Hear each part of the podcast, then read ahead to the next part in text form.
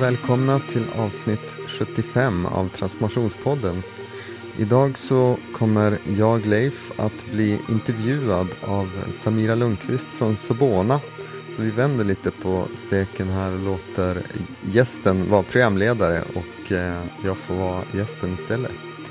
Och eh, vi kommer att samtala kring lite så filosofier bakom Hello Future, hur, hur vi arbetar. Så det blir mycket prat om ohierarkiska organisationer och eh, mötesformat bland annat. Men eh, häng på!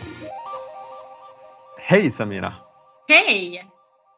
Du, jag tänkte att i, idag ska jag lämna över programledaren till dig och, och du ska få, få ställa, ställa mig mot väggen och, och ställa knepiga frågor. Men innan vi, vi kör igång, kanske lite så kort, vem, vem, för de som inte har lyssnat på avsnittet eh, vi gjorde tillsammans här i, i våras, vem, vem är Samira? Ja men precis, Samira är, eh, eller jag kan säga jag, jag är en entreprenör, en sån där galen som du alltid pratar om. Eh, mm. En entreprenör, en visionär och en strateg. Och idag sedan fem år tillbaka jobbar jag som chef för strategisk utveckling på kommunala företagens arbetsgivarorganisation Sobona. Och det var ju så vi kom i kontakt med varandra för drygt ett halvår sedan och ja. började liksom jobba på Innovationsakademin ihop som den här podden som du hänvisar till nu handlar mm. om. Då. Mm. Precis. Så, så vill man höra lite mer om, om vårt samarbete så kan man, kan man leta upp det avsnittet. Precis. Men eh, jag har ju fått äran då att leda här, den här podden idag eh, och vara lite programledare och det är jag mm. jätteglad för. Det kom sig ju faktiskt lite av att under vårt samarbete så var jag ju nyfiken i en strut och började ställa en massa, massa frågor till er om hur ni jobbar och ja. varför ser det på, på, på, ut på det sättet och berätta mer och så vidare. Och då sa vi det att man ska vi inte slå slag i saken och bara göra en podd och så får jag ställa alla mina nyfikna frågor på en mm. och samma gång helt mm. enkelt. Precis. Nej, men och, och, det ska bli jättekul att höra vad, vad, liksom, vad, vad du går och tänker på för det är ju det är så att mycket av det här är så naturligt för oss på Hello Future eftersom vi, vi lever med det varje dag och, och jag ska inte säga att vi inte vet annat för det gör vi ju men, men man blir ändå väldigt hemmablind så det ska mm. bli kul att, att uh, få prata om oss och hur vi gör um, utan att kanske för den skull behöva känna sig som en att man bara är liksom navelskådande utan uh, kul att, att ha dig med och legitimera det hela lite grann. ja, ja. ja, men det är, ju, det är ju fantastiskt. Ni är en inspiration så att det eh, har jag sagt många gånger så det ska bli jätteroligt att få, få göra det här idag. Ska vi eh, kicka igång? Jag är ju så ja, laddad med frågor här. ja, det är bara att köra. Ingenting ja, är, är off the table. Allt är, allt är tillåtet att fråga om. Ja, det är ljuvligt. Eh, nej men alltså jag tänkte så här, vi jag, jag tänker att vi börjar med en fråga som jag under en senare tid faktiskt har blivit lite nyfiken på, fått syn på mer och mer tror jag under samarbetet och, och velat ställa lite frågor kring. Och det är just det här med, idag pratar ju eh, väldigt många om det nya, eh, det nya sättet att jobba på, det nya sättet att rigga upp efter pandemin helt enkelt. Mm frågan är det nya normala. Det, det, är ju någonting som alla andra kämpar med och, och, kanske har börjat komma lite tillfreds med nu och hitta strukturer för. Men ni har ju lite haft den uppriggningen lite längre vad jag mm. har fått förstått om inte jag har missförstått fel. Men ni, ni har ju till exempel inget liksom, huvudkontor där alla sitter utan ni sitter mm. väl lite utspritt och kan inte du bara mm. berätta hur ni riggat upp själva?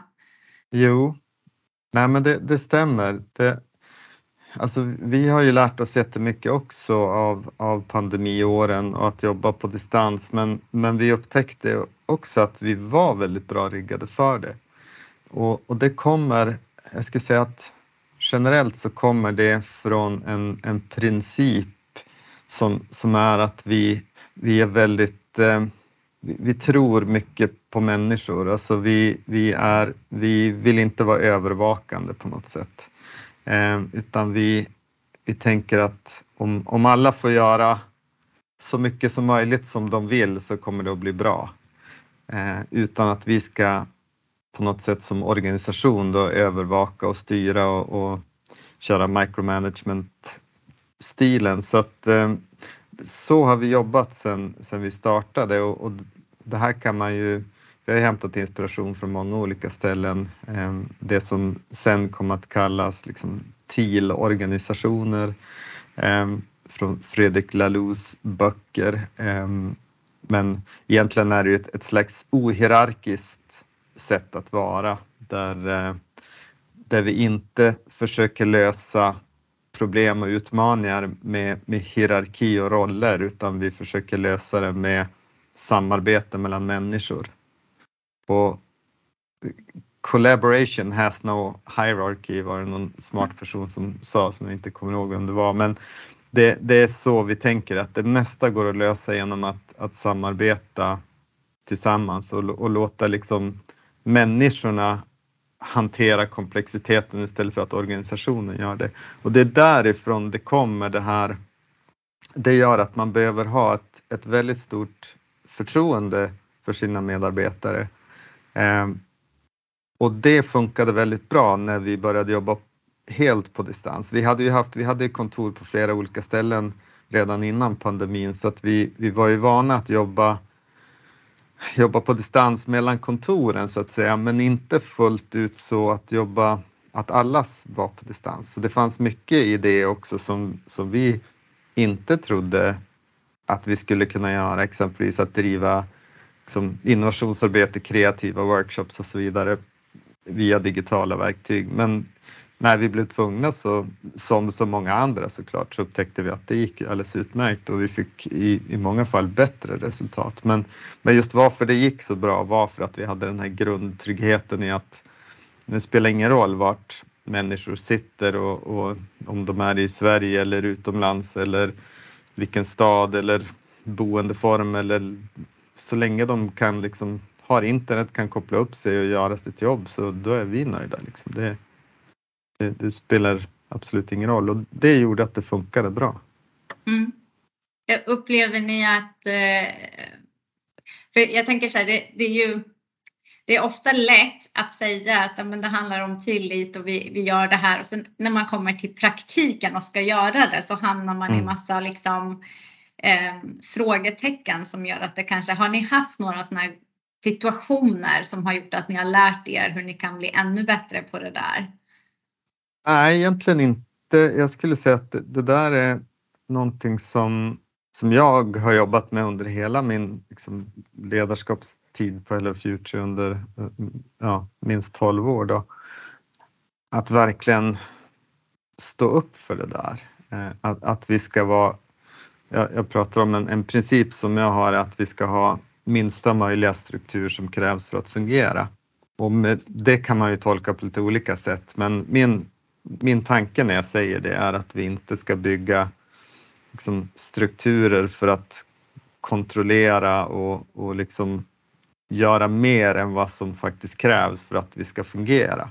Och det betyder absolut inte att vi inte har struktur utan det har vi. Vi har, vi har bra struktur men vi har, vi har bara den struktur som hjälper folk att göra sitt jobb. Vi har ingen kontrollerande struktur. Exempelvis så vet jag inte exakt hur mycket semester folk tar ut. Jag, jag, vet på ett ungefär, för vi ser det i våran, såklart har vi liksom någon typ av tidsplanering och så här och det syns när folk blockar av tid så att vi kan se ungefär, men det är inte liksom om någon har tagit ut liksom 32 dagar eller 28 dagar har, det har jag ingen koll på och det är inte heller intressant för mig att ha koll på det utan det är upp till var och en att de, de är liksom, men se till att ta ut den semester man har så att man får vila och behövs det några dagar till och det är jul och det inte finns så mycket att göra, ja men var ledig då. Mm. Så att som, sånt försöker vi att vara vi, vi, försöker att leva det, inte bara säga det. Mm. För det är ju det som är det svåra såklart, att det är lätt att säga de här sakerna. Mm. Men, men man måste ju sen då bevisa det i, i ett beteende för att, det, för att det ska funka och bli på riktigt. Mm. Precis.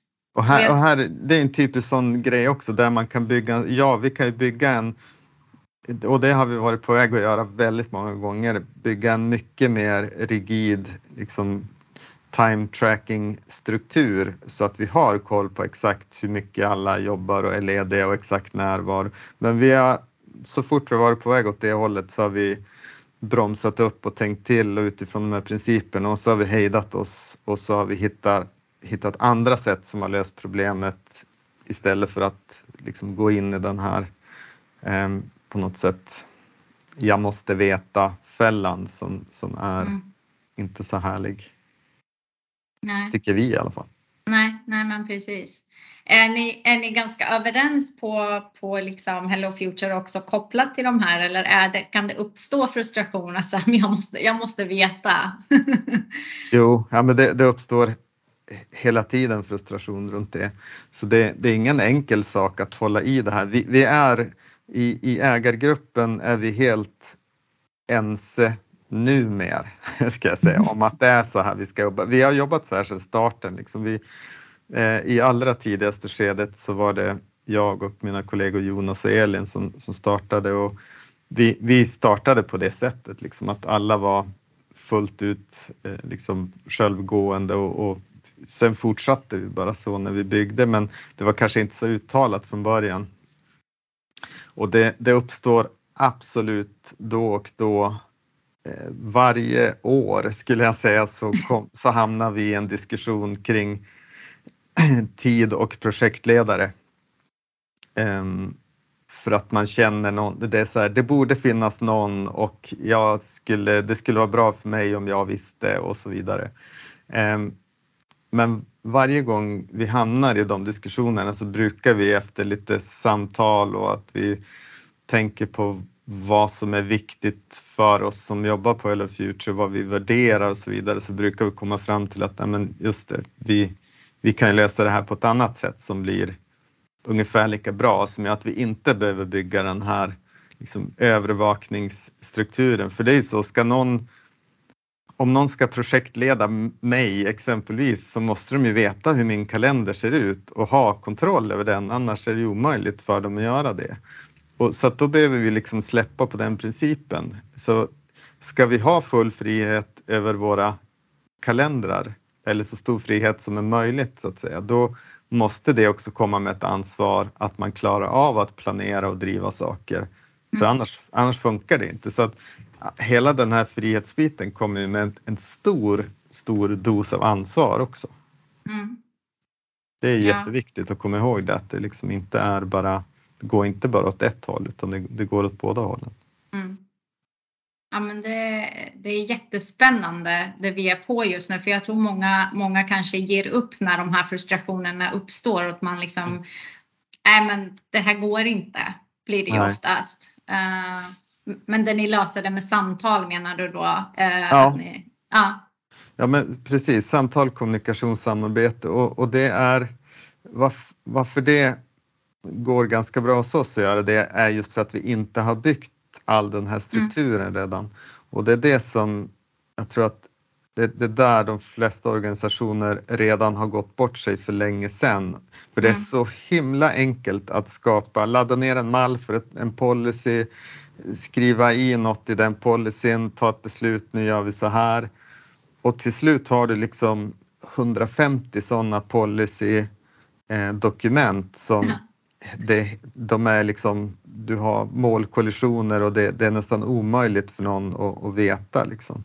Mm. Eh, och när man, när man väl har gjort det, när man har satt hela det här liksom, på något sätt kontrollsystemet i bruk och folk har på något sätt börjat belönas, belönas för att man följer det i organisationen, då är det ganska, är det ganska tufft som ledare att försöka börja bryta upp det och, och montera ner det. Det är inte, mm. det är inte jätteenkelt.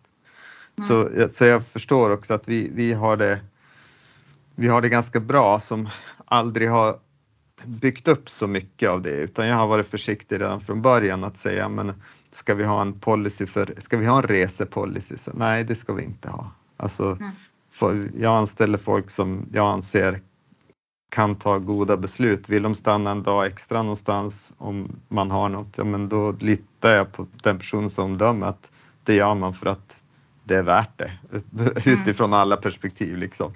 Mm. Ehm, jag, jag, kommer inte att gå in och, och, kika på det eller bedöma om det är bra eller dåligt och så vidare. Och, och så vi, med allting har vi så. Vi, vi, har nästan, de enda policies vi har är egentligen liksom en miljöpolicy, en kvalitetspolicy och arbets, eh, arbetsmiljöer runt om liksom där det är viktigt att ha någon typ av sådär gemensam nedtecknad grund för saker. Men även de är ganska, de beskriver liksom mer ett, en puls, ett arbetssätt än, än att de beskriver exakt hur vi ska bete oss i, i varje tänkbar situation, för det, det är väldigt svårt att förutspå.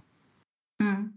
Men om, om ni skulle, för, för det här är ju liksom ändå relativt unikt skulle man väl kunna säga att kunna hålla i och hålla ut med, med att kunna ha det på det här sättet. Och jag tänker när folk söker tjänster, eh, säg att ni eh, utannonserar något och ska utöka lite. Vad, är ni liksom väldigt tydliga med det här redan, redan i startskedet med, i samtalen ja. med dem? Mm. Mm.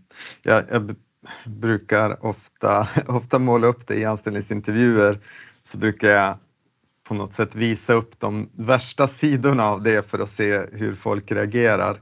Mm. Ehm, för att det är ju absolut så att med det här sättet att jobba, liksom baksidan av det är ju att det kan, det kan upplevas lite otydligt. Ehm, det kräver att man vi säger att man, jag, jag förväntar mig att alla på Hello Future pingar efter information. Alltså vi, vi pushar inte ut så mycket information till alla att att alla ska veta allting, utan det är upp till alla på Hello Future att när man undrar över någonting, då ställer man en fråga, man pingar efter information, för all information finns där. Ja. Men vi trycker inte ner den i halsen på folk. Alltså här, alla de här tusen grejerna ska du veta, utan när du känner ett behov av att veta något, då, då ställer man en fråga och då får man ofta ett bra svar. Det, det, var ju väldigt intressant. Vi pushar inte information, vi pingar ja. efter mm. information. Yes. Ja. Väldigt, den tar jag med mig, tack.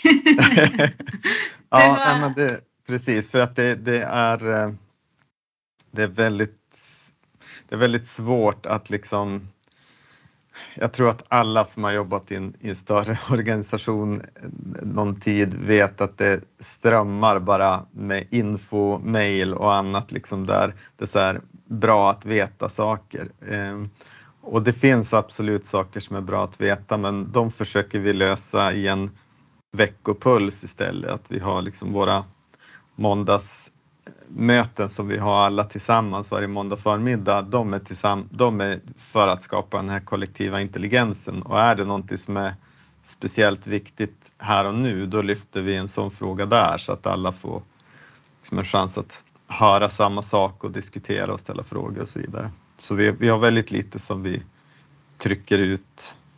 Vi, vi skickar inga mejl. Eh, enda gången jag skickat mejl till alla på Hello Future det är om jag ska om de ska få någonting, alltså en sommargåva eller någonting sånt mm. som kanske är någon digital grej men annars använder vi inga, inga e-postutskick på Hello Future. Nej. Men hur går den här, oj nu blir jag så nyfiken, de här måndagsmötena du pratar om, du säger mm. att eh, ni har det här med kollektiv intelligens. Hur, mm. hur, hur riggar ni dem då? Väldigt enkelt egentligen. Vi försöker att ta alla våra eller inte alla, men de flesta av våra interna komma igång för veckan-mötena har vi måndag förmiddag. Så vi försöker att undvika att ha kundsamarbeten just måndag förmiddag. Och den, den tanken har vi snott lite grann från, från Apple faktiskt som, mm. som kör också en sån grej att de ser till att inga, inga av deras executives är ute och reser måndag förmiddagar utan då, då ägnar man det åt att bara sådär synka med varandra. Så vi kör ett, ett par olika synkmöten där på morgonen, eh, lite planeringsmöten för de olika teamen. Vad är det som ligger framför oss den här veckan och kommande veckor så att man jobbar på eh, rätt saker helt enkelt. Sen kör vi då klockan 10 det här mötet som jag pratade om som är ett sånt här all hands, alltså där, där alla på Hello Future deltar. Och det har ett, en jätteenkel agenda. Det är vad gjorde vi bra förra veckan? Vad kan vi lyfta för liksom goda beteenden, bra liksom, utfall, roliga saker.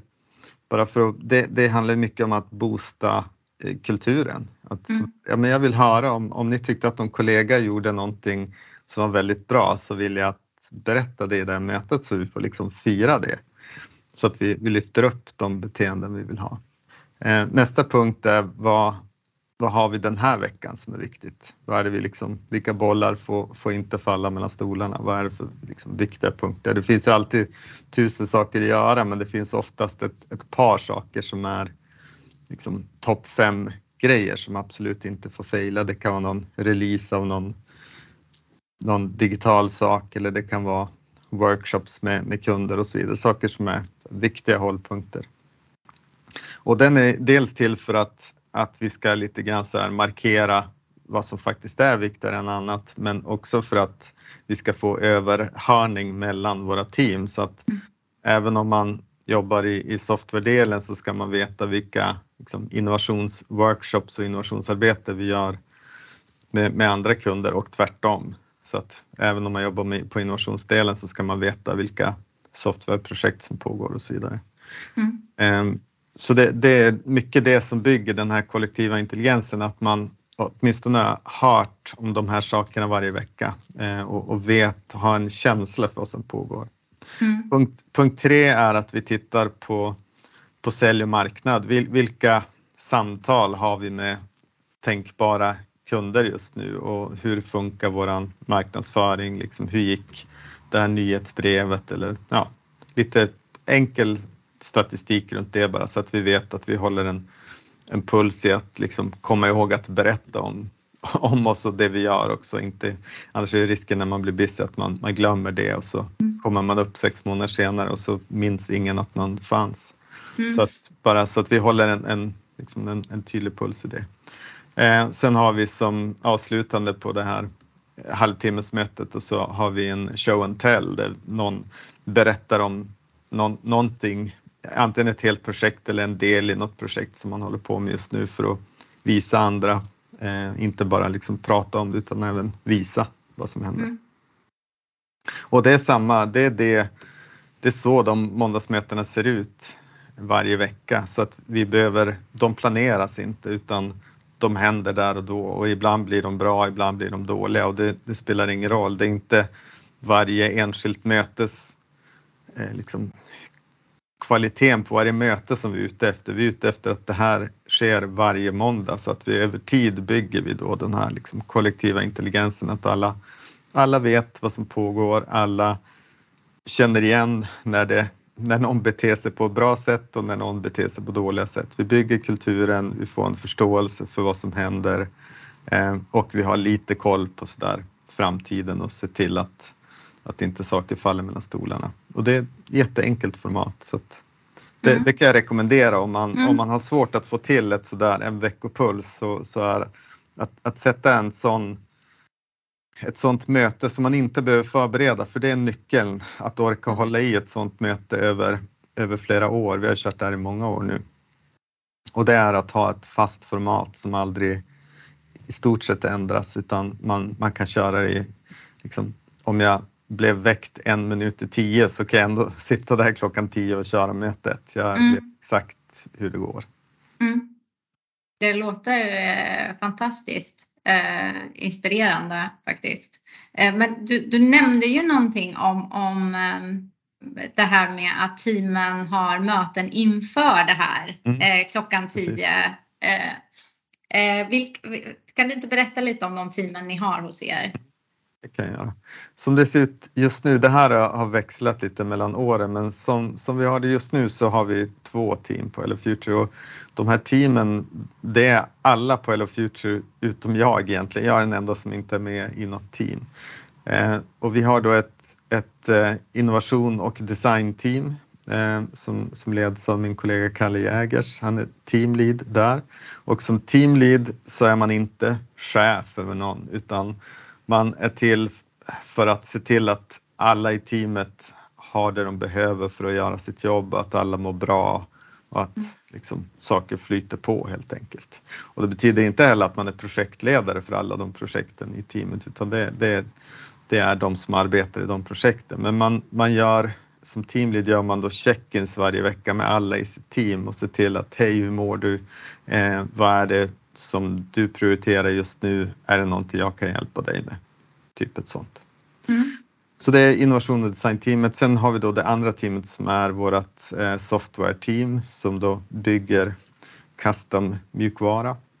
Eh, och de här teamen är ungefär lika stora, det är ungefär 10 pers i varje team. Eh, nu dock när vi växer ganska mycket, vilket vi gör just nu, så tror jag att vi ganska snart kommer till en punkt där vi kommer att behöva dela upp det här i fler team.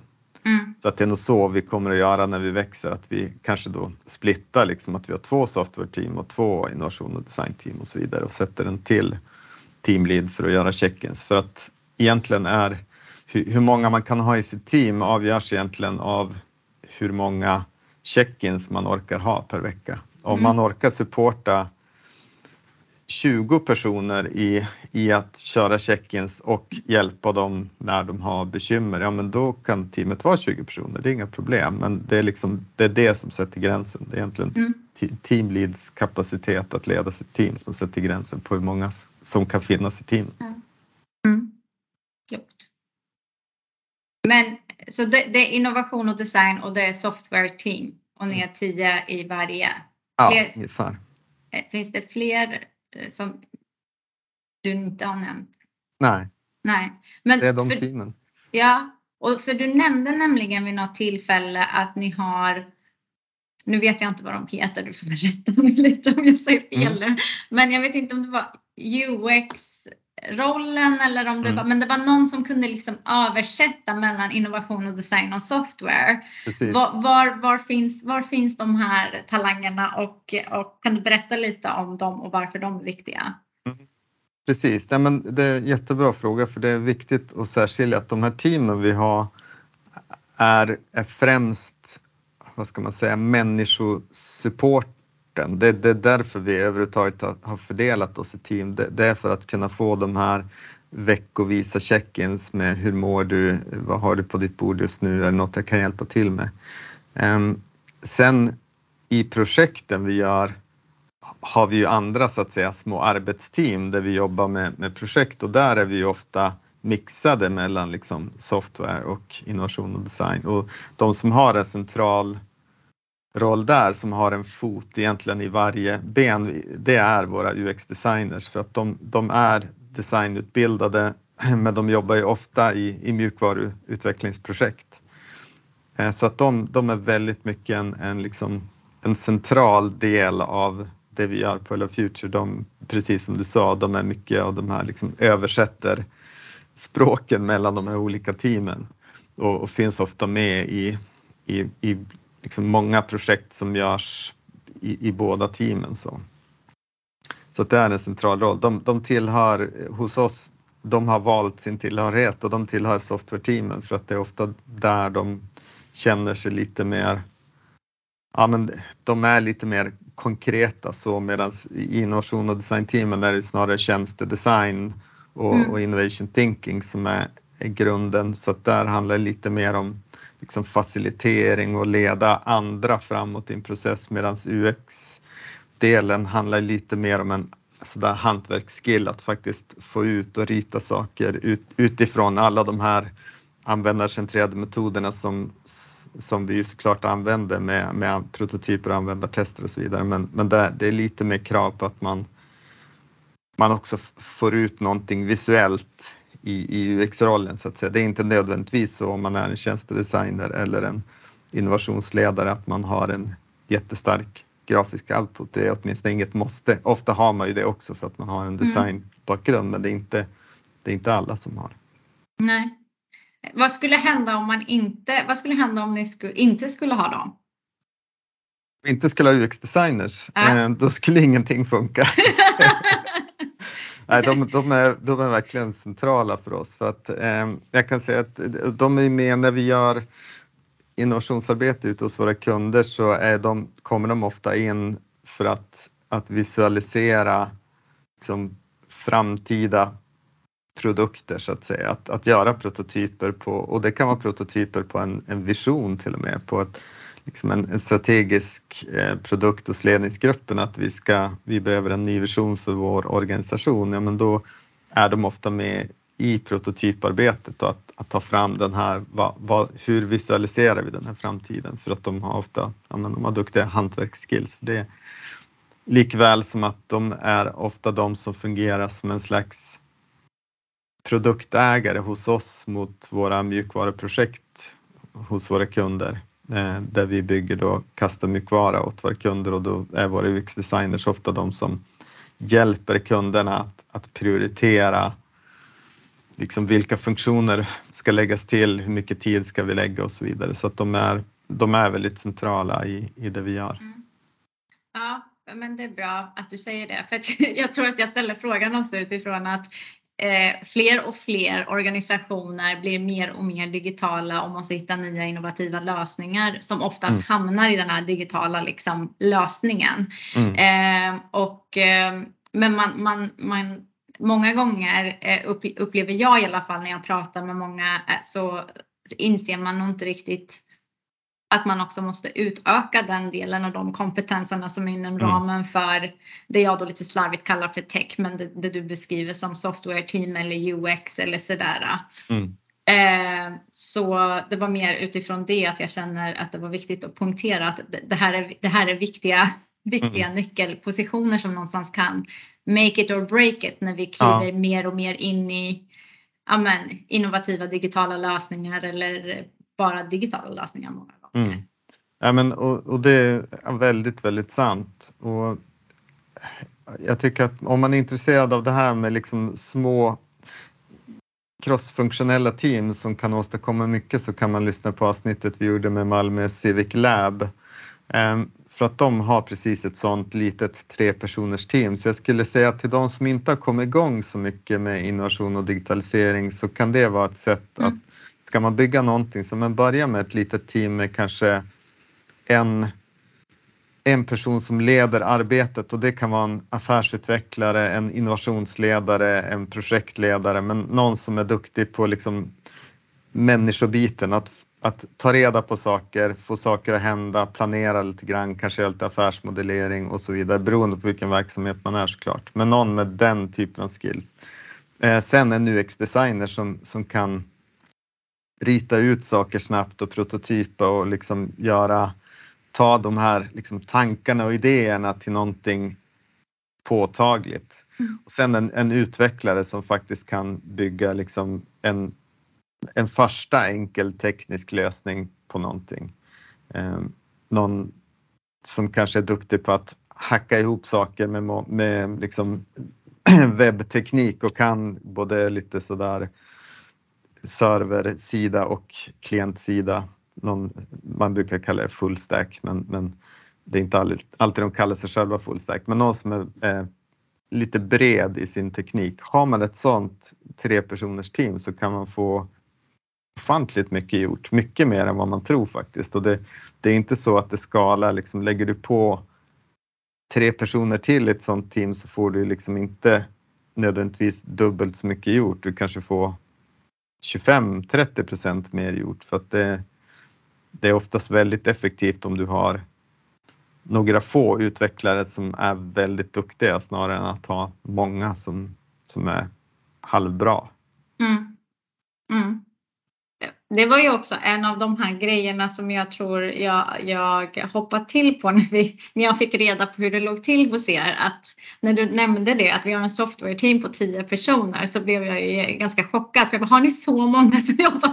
Berätta genast mer. Men, eh, för det är ju ganska ovanligt att man liksom samlar hela software team eh, i den mängden i alla fall in-house. Jo, ja, men det är det och det har varit en liten sån där, jag ska inte säga press, men det har absolut funnits mycket diskussioner genom åren. Borde vi ha ett liksom Hello Future Technology och Hello Future liksom, Consulting och så vidare. Men vi tycker det är viktigt att hålla, eller jag tycker det i alla fall och vi har gjort så hittills att, att hålla ihop det här för att vi, det, mycket av det innovationsarbete vi gör och när vi ska leda och liksom skapa strategier och visioner och annat är ju då är det viktigt att vi har koll på de här bitarna också, att vi, vi förstår liksom vad AI och algoritmer är på riktigt för att vi har gjort det. Inte mm. bara att vi har läst liksom en bok där Kai Fu Lee pratar om det utan vi, vi kan det faktiskt.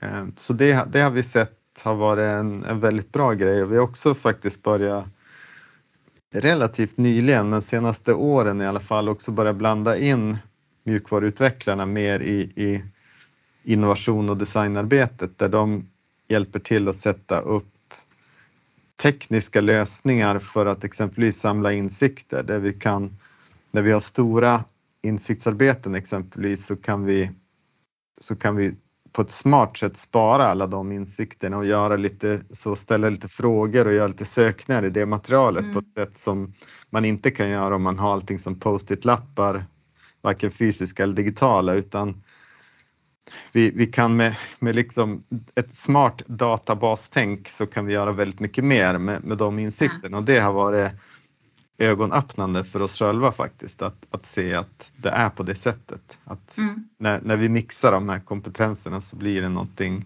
väldigt spännande. Det blir verkligen så här ett plus ett blir fyra eller fem istället. Mm. Ja men precis. Men fanns det någon anledning när det begav sig att ni bestämde er för att inte outsourca tecken utan ha den inhouse eller? Ja, vi startade som sagt, vi startade med tre personer från början och det var jag som hade någon typ av affärsutvecklingsroll, Jonas som hade designhatten och Elin som hade, hade teknikhatten. Så att vi startade liksom med de tre benen och sen har vi egentligen fortsatt att växa i alla de tre dimensionerna för att vi har tyckt att det, det är viktigt att, att, kunna det. Sen har varje roll och del utvecklats väldigt mycket sedan, sedan 2010 såklart.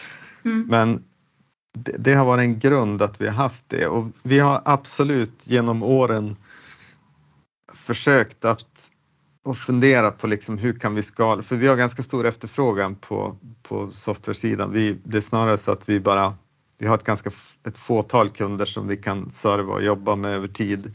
Vi klarar inte av att lägga till så många nya varje år utan det är oftast kanske en eller max två per år nya kunder mm. på software-sidan. Ehm, så vi har, vi har tänkt och försökt att, att skala det lite grann, men vi har kommit fram till att det inte är för oss det här med att outsourca saker till andra länder och sådär, utan vi vill, ja, vi vill ha mer koll på den. Så och, och det är också så att kanske de personerna som har lockats av Hello Future och är hos oss inte så himla intresserade av att liksom projektleda ett gäng i ett annat land som sitter och gör det, det egentliga jobbet så att säga. Mm. Eh, och det tror jag har att göra med våran liksom väldigt så här, platta ohierarkiska, att alla hos oss är sådana som gillar att liksom kavla upp ärmarna och göra saker. Mm. Väldigt actionbaserade, även om man är också tänkare så, så vill man också vara med och göra. Man vill inte bara tänka och sen inte göra. Mm. Så, så det är inget fel med det. Andra har ju lyckats ofantligt bra med att outsourca arbete till, till andra länder där det finns fler mjukvaruutvecklare för det är en enorm brist på det. Men vi har inte, vi har testat den vägen och inte tyckt att den har funkat så bra. Inte känt oss bekväma med att, att vi klarar av att liksom leverera det som våra kunder behöver till ett till liksom ett vettigt pris. Så mm. även, om det, även om det kan bli billigare så, så blir det så pass mycket mer jobb med att det i slutändan blir mycket dyrare. Det är mm. våran erfarenhet av det. Sen förstår jag absolut att det beror på att vi kanske inte jobbar effektivt med det, att det finns andra som, de som fokuserar på det blir ju såklart jätteduktiga och kan, kan göra det. Men, men det har inte varit för oss helt enkelt, utan vi, vi har sakta byggt det här teamet under, liksom, ja, under tio år då. Mm. När vi lyckas hitta någon talang så där som vi jobbar med och ge något projekt eller känner någon som, som visar intresse då, då plockar vi ombord den personen. Men det, det är ett långsamt sätt att växa, att göra mm. så. Mm. Som sagt, vi har, behovet har ju varit mycket större. Vi hade säkert kunnat ha ett tre gånger större mjukvaruteam utifrån liksom behovet som finns. Men men det hade också gjort att Hello Future inte hade varit det vi är idag, för då hade vi snarare blivit liksom ett techbolag med lite yes. Innovation och design och nu, nu, är vi verkligen, vi är ett bolag och det är inget som är viktigare än något annat och det alla hänger ihop och alla känner varandra och så vidare. Så mm. det, det, tror jag har varit en, en, ja, men en, en bra grej att vi, vi växer tillsammans och vi, vi liksom vi vill jobba ihop i de här teamen också. Det är inte så att liksom, vi har inte delat upp det så här, redovisningsmässigt att vem är det som bidrar till liksom, resultatet i Hello Future. Så det är också ganska så här, jag vill inte ha den typen av uppdelning även om, om jag alla kan misstänka hur det ser ut så vill jag ändå inte ha det jag vill inte att vi ska tänka så, utan jag vill att vi är alla tillsammans och hjälps åt och ibland jobbar man på något som kanske kan bli något framåt i tiden och ibland jobbar man på det som genererar intäkter här och nu. Men det, mm. båda är viktiga så det, det liksom finns ingen hierarki i det. Mm. Nej, jag är ju bara mest impad av att ni har riggat upp det på det sättet ni har gjort. Det vet ju du sedan innan att jag är. Och eh, det låter ju som att ni också har hittat en ganska bra struktur för, men dels tänker jag utifrån det här med att ha en hemvist men ändå ha den här crossover eh, funktionen av att man mm. liksom jobbar i samarbete väldigt mycket och teamkänslan som du också är inne på. Mm. Eh, och du har ju nämnt det nu ett par gånger och som vi har också pratat om en del. Det är ju det här med att eh, eh inte tänka roller och titlar och inte hierarkier. Eh, men utifrån det perspektivet då, hur kan samarbete se ut hos er rent praktiskt? Kan du typ ge ett exempel på när det där? Vi sätter, vi sätter ganska tydliga roller eh, i projekten vi gör. Mm. Så att när vi, när vi startar ett projekt så, så brukar vi ha, köra ett format som kommer från Hyper Island tror jag, som heter Point of Departure. Eller jag vet inte om det kommer därifrån, men jag tror att vi har snappat upp det därifrån. Att vi har en Point of Departure där vi sätter liksom vilka, vilka människor är med i det här projektet, vilka roller, vem gör vad och så vidare. Så att vi, det har vi väldigt tydligt för oss i, i projekten, liksom vem är lead mot kunden, vem har UX-ansvaret, vem har liksom, ja beroende på vad vi ska göra då, vilka roller som finns. Jag måste bara eh. fråga en grej där då. När ni är precis i den här fasen, när ni mm. håller på liksom pick the people helt enkelt. Ja. Hur, hur, hur funkar det där? Är det liksom lite handuppräckning att det här tyckte jag var skitspännande, jag vill vara med eller är det mer du får vara med och du får vara med? Det, det börjar ärligt talat faktiskt oftast mycket tidigare än så. Det, det börjar oftast när vi redan är i samtal med någon kund runt ett projekt. Eh, så, så brukar liksom, genom att vi pratar om det här varje vecka på måndagsmöten och så, så är det någon som har, oh, nu är vi inne i ett liksom, nu pratar Leif eller Kalle med den här kollektivtrafikaktören. Eh, och så är man kanske väldigt intresserad av just kollektivtrafikfrågor, då då kommer man att rycka tag i mig eller Kalle och säga du det här, skulle, det här låter spännande, kan inte jag då kanske man till och med är med i liksom de kundsamtalen eller när det kommer in en konkret förfrågan då när vi ska liksom göra ett, ett förslag på ett projekt. Så då, då frågar vi vilka är intresserade av att göra ett svar på det här och så räcker några personer upp handen och säger det här låter jättespännande, det här vill jag vara med på. Och så är man med och tar fram vårt liksom projektförslag på hur vi ska lösa den utmaningen som vi får en fråga runt. Så att redan där börjar det ju sätta sig. Sen är det inte alltid, liksom, då beror det på, liksom, vi försöker då att redan i svaret ha en, en tanke på en, en tidsplan, men det är inte säkert det håller, utan det kan vara så att kunden väntar i sex månader innan man säger ja till det och då kanske inte det teamet som vi trodde från början, då kanske de är uppknutna i annat så det kan, det kan ju ändras. Men, men oftast är det så att det är redan i när vi börjar prata med en kund och ska ge ett förslag på ett projekt som, som människorna börjar, börjar utkristalliseras mm. utifrån intresse då ofta. Och sen, mm. sen har vi ju alla har ju ganska liksom, bra koll på sina styrkor så det är också att vi, vi liksom försöker såklart i ett i ett projekt förena ett, ett, team där vi har lite olika typer av, av skills. Någon som är, är duktiga på att liksom hantera förändringar och med och motgångar och så vidare och liksom se till att alla var lite cool och se till att det, det inte liksom blir hysteriskt när saker inte går som, de, som planen säger för det, så blir det alltid. Eh, och, men ha med andra som är super action benägna och bara vill köra, köra, köra liksom och få en mix av det där helt enkelt. Mm. Så då sätter ni ihop det teamet och då har ni tydliga roller i själva liksom samarbetet när den startar i projektet. Ja, eh, och sen kommer ni igång helt enkelt med det hela. Ja.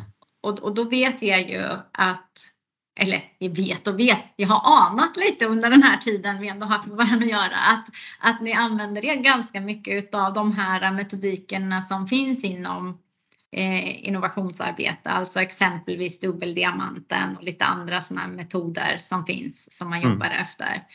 Hur hanterar ni eh, ja, men ängsla, oro och ångest i sådana här situationer? För många av de här uh, metoderna handlar ju om att man inte har något definitivt svar mm. på saker och ting. Eh, är ni helt så här super, eh, du vet, ni är så inne i det här så att ni tänker inte ens på det eller är det så att det uppstår situationer då det blir så här ja men du vet frustration, det här med att man inte vet, den här lite ängslan och oro.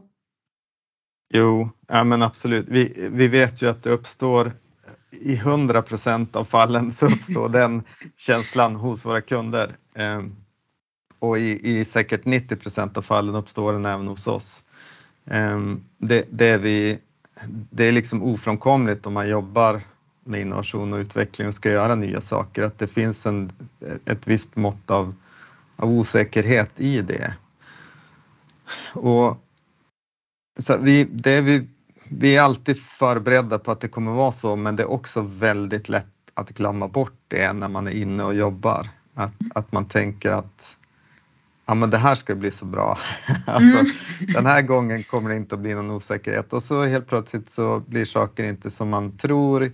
De här liksom, människorna man intervjuar säger inte de sakerna som, som folk trodde att de skulle säga och saker tar ett, ett nytt en ny vändning och ett nytt och det är precis det som är hela vitsen med varför man jobbar med, med innovationsmetodik och på det sättet att man, man låter liksom de som man försöker lösa problemet åt var med att lösa problemet, vilket nästan alltid leder en in på oväntade vägar. Så det händer ju alltid, men, men det, är, det är alltid en, en utmaning och det, det krävs mycket liksom mellanmänsklig kommunikation och, och liksom att man bygger upp någon typ av trygghet tillsammans för att, att man klarar av att hantera det där. Men e- en jättevanlig sak som, som nästan alltid händer det är att ja, men kunden ställer en fråga till oss runt vi skulle vilja ha det här problemet löst. Vi ger ett förslag på hur vi tror att det ska lösas.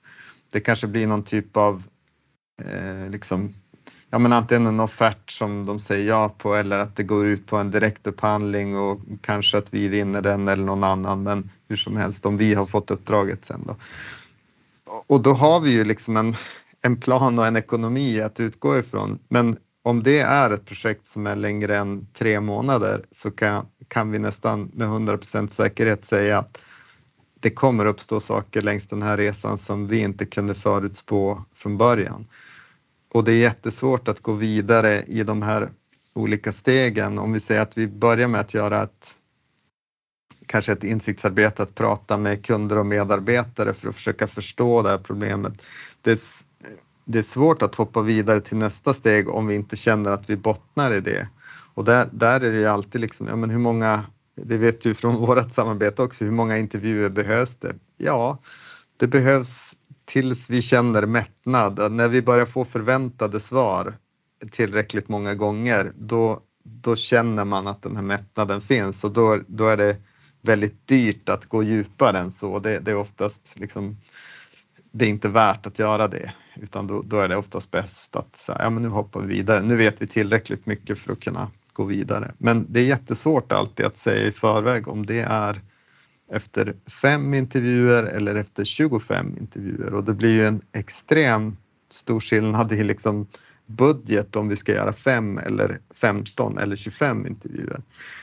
Så redan där ofta brukar det ju kunna börja uppstå att, att ja, men kanske vi känner att vi är nog inte, vi är inte färdiga här. Alltså vi, vi känner inte den här mättnaden. Vi, vi skulle nog behöva prata med lite fler människor här och kanske vi upptäcker också att ett par av dem vi pratade med var mer där utifrån någon slags sådär för att hålla lite koll på projektet eller någon så här, lite så ja. politisk anledning än att de faktiskt hade så mycket att bidra med in i, i liksom det, det som faktiskt ska göras och så vidare. Och då kanske man bränner, vi säger att man har åtta intervjuer bokade och så tre av dem lite så här, ja, vi måste prata med de här personerna av liksom någon, någon annan anledning än att mm. de faktiskt vet det som vi behöver ta reda på.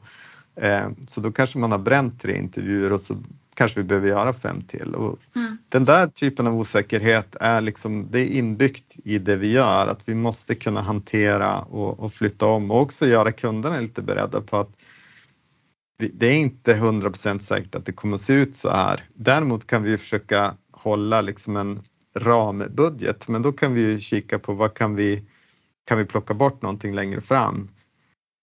Kan vi mm. göra lite mindre av något annat och, och liksom lägga lite mer krut här nu för att om vi inte gör det då är liksom resten vi försöker bygga på är, är liksom på skakig mark och det är ingen bra idé. Att, att liksom, det är ungefär precis som, ja, det är lätt att göra jämförelse med en byggnation om man bygger ett hus och så har man en, en skakig grund att stå på är ju, det är ingen som vill det utan upptäcker man att det är bara lera här så långt vi kan mäta liksom, ja men då måste man slå ner pålar och göra det jobbet för att det ska bli stabilt och det är samma sak för oss. Vi måste liksom vara, vara trygga med att grunden är okej. Okay.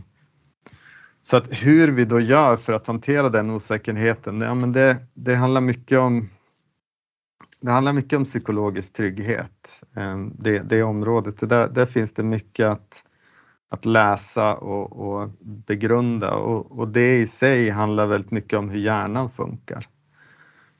Ehm, så vi, vi försöker att vara det, det, är lite olika beroende på vem som jobbar och hur känslig man är och så vidare, men vi försöker att vara ganska noggranna med att, att redan tidigt etablera, försöka etablera den här psykologiska tryggheten i, i både i våra team men också i, i liksom tillsammans med kunden och det kan man göra med, som vi har gjort tillsammans med er, att vi har haft veckovisa avstämningar och, och lärt känna varandra helt enkelt och, och börjat mm. lita på varandra. Och det finns ju så att säga knep där man kan göra, men en sak är att vi måste vara väldigt öppna och våga berätta jobbiga saker, eh, även saker när det inte går bra, när vi inte vet och så vidare. Vi måste vara transparenta i det för att annars bygger man ingen trygghet. Så fort man börjar liksom, hålla undan saker och, och ska få saker att verka bättre än vad de är, då faller den här psykologiska tryggheten direkt och slutar man lita på varandra. Det är som mm. i vilken relation som helst. Liksom. Mm. Så att det gäller att vara supertransparent och, och verkligen visa den andra parten att man vill dem väl både genom liksom, sitt sätt att vara och prata och agera. Mm. Och om man lyckas få till det, då, då brukar, då skulle jag säga, då är ingenting ett problem. Då är eh, saker som blir senare eller dyrare eller billigare eller går fortare eller ändringar, inget sånt brukar vara ett problem då om man har etablerat den här liksom grundtryggheten och att man litar på varandra och att man känner att ja, men, vi vill dem väl, de vill oss väl och vi vill båda samma sak, att det här ska bli jättebra. Och om man mm. känner det på riktigt då, då brukar allting ordna sig. Men det är inte alltid man lyckas med det. Ibland så det kan ju, det kan ju leda till jobbiga situationer för våra anställda om det är saker som att, att vi känner att det här den här gruppen är egentligen inte redo att gå vidare, men de vill absolut gå vidare för att planen är så och så vidare. Då, mm. då kan det uppstå jobbiga situationer, för då vet vi att förr eller senare så får, får, får vi alla betala ett pris för det. Mm. Mm. Eh, jag måste ju bara berömma väldigt mycket. Jag vet ju inte, men jag, jag utgår bara ifrån eh, den interaktionen vi har haft liksom under vårt samarbete. Men ni är ju helt outstanding på det här transparenta. Eh, där vi, både vi har fått uttrycka lite så här, vad händer nu? Känns det lite tokigt? Vart, vart är vi på väg? Ja. Och där ni har kunnat liksom dels lugna genom att dela er metodik, vilket inte är mm. särskilt vanligt att, att, att folk gör faktiskt. Um, men dels också eh, har jag tyckt det har varit väldigt skönt till exempel när Kalle någon gång har sagt att men även jag har varit lite så här orolig här faktiskt. Men nu, nu börjar jag se mm. strukturer och så dela med sig av det och, den transparensen har ju verkligen byggt eh, tillit som du är inne på. Men också en känsla av trygghet i att bara det är okej okay att outa mm. att nu tycker jag det här blev lite jobbigt. Ja. Vad händer liksom? och, och, bara ge uttryck för det och bara mm. få höra att ja, men det, det är chill, det hör till. Mm. Det, det, hör till. Nu, vi är rätt i processen i metodiken för att man ska känna så, så det är helt naturligt och sen så ja. Ja, man kan man gå vidare. Mm. Eh, men, men de här metodikerna som, som eh, ni använder, det är ju många, det är ju väldigt, väldigt olika som vi har fått se. Eh, alla de grundar sig ju, eller alla de, men de vi har fått se har grundar sig ju väldigt mycket i innovations, alltså metodiker helt enkelt. Ja. När, när började ni med de här metoderna och processerna och liksom verktygen i ert arbete? Vi, vi började med det från, från dag ett, det hade vi med oss in i det och, och hela den, det som kallas innovation thinking och det som finns i den här ISO-standarden och det som är det moderna sättet att jobba med innovation på, det, det kommer ifrån Ehm, hela det området som kallas Human Centered Design, eh, alltså användarcentrerad design då, som ju är ett, ett område som, ja, det är väl åtminstone 70-talet som det etableras. Och i Sverige har vi en ganska lång tradition av det med, med liksom eh, det som kallas i Sverige då participatory design, alltså att man använder medverkan i, i att ta fram mjukvara och annat redan på ja, 70-80-talet. Så att där i ligger grunden, så exempelvis då UX och tjänstedesign och sånt är, är, metoder som kommer från den här grenen av design, vilket är en helt annan gren av design än vad exempelvis grafisk design är, mm. som kommer från en, en konstnärlig gren av design där det handlar mer om att uttrycka mitt, liksom, även om jag gör ett jobb åt en kund, är det ändå liksom mitt konstnärliga uttryck som man vill få ut. Det, det är sällan i, sällan i grafisk design, det, det händer, men det är sällan att man gör det här liksom kundundersökningar, insiktsarbetet och bygger på det utan man mm. bygger oftast mer på en, en, idé och en smak och så vidare. Så att det här är det som är svårt med design eh, alltid, att, att folk har, har oftast den liksom, bilden av den här konstnärliga bilden av design i huvudet men när vi pratar design så kommer det från en helt annan gren. Eh, så att vi, vi menar något väldigt annorlunda. För oss är design alltid att liksom förstå problemet bakom, ta reda på det genom antropologiska studier av olika sätt och sen liksom bygga idéer och lösningar på det och sen testa de lösningarna med dem som de människorna som man, man gör det för. Mm. Sen, sen finns det ju liksom, det finns ju mer än människor när man ska lösa ett problem. Det finns ju också såklart liksom en någon slags organisationslogik, affärslogik, det finns ju teknik och så vidare, så man måste utreda de aspekterna också. Men, men modernt sätt att jobba med innovation handlar väldigt mycket om att man börjar med den här, liksom, det här mänskliga behovet man försöker lösa. Och det, det finns ofta ett mänskligt behov där, även om det handlar om effektivisering eller automation eller någonting, så är det ja, men automation för vem? Alltså vem, vem är det det ska bli bra för? Så att nästan alltid kan man liksom hitta eh, en, en infallsvinkel eh, där och, och prototypa och testa någonting tillsammans med de människorna man gör det för. Så det, det, är så vi, vi jobbar i, i allt vi gör. Sen, sen finns det ju en, ja, man kan gå hur djupt in som helst på det. Det finns också där liksom mer det som har börjat komma mer och mer nu senaste åren är också en, en slags systematisk bild av att problem ofta inte är enskilda och går att lösa bara i sin organisation utan de hänger ihop med olika saker i samhället och där kan vara även om man är ett företag och tycker sig ha koll på saker så kanske det finns lagar, det finns partners, det finns eh, andra samhällsaktörer och så vidare som påverkar det här. Så att det, ganska, det kan vara svårt att bara på egen hand komma med en lösning utan ibland behöver man liksom samarbeta med många andra för att det ska, ska bli en förändring i slutändan. Så det, är ju, det finns ju olika nivåer av det här. Men jag skulle säga att det, den är ju, det är ganska hög svårighetsgrad på det. Och vi försöker få vi jobbar med att bli duktiga på det här i sin organisation först så att man har lite mer att bidra med sen när man ska jobba tillsammans med andra och försöka lösa liksom svåra samhällsproblem, att man åtminstone före det kanske har lite koll på och kan göra det här på egen hand i sin organisation först och främst, för då har man mycket mer att komma till bordet med sen när man ska göra det här tillsammans med andra. Mm. Jag sitter och reflekterar lite utifrån eh, vårt samtal här. Eh, att vi, var inne på det här med att man inte har eh, alltså, inga hierarkier men att man har mm. tydliga roller i själva projektet mm. som man tar sig. vi har pratat om det här med oro och ångest lite kopplat till metodikerna som finns men att det finns tydlig liksom tydliga processer och metoder för hur man kan mm. gå tillväga som man kan hitta som stöd. Ja. Um, så att strukturerna uh, finns ju där för tryggheten men inte som det som är den vanliga normala kanske ute hos många andra som är mer regler. Exakt, den kontrollerande strukturen finns ja. inte alls utan Exakt. vi försöker ha, och jag ska säga, jag ska vara helt ärlig med att säga att mycket av det här från, från min sida kommer från eh, mitt arbete på, på Ericsson under mm. tio år.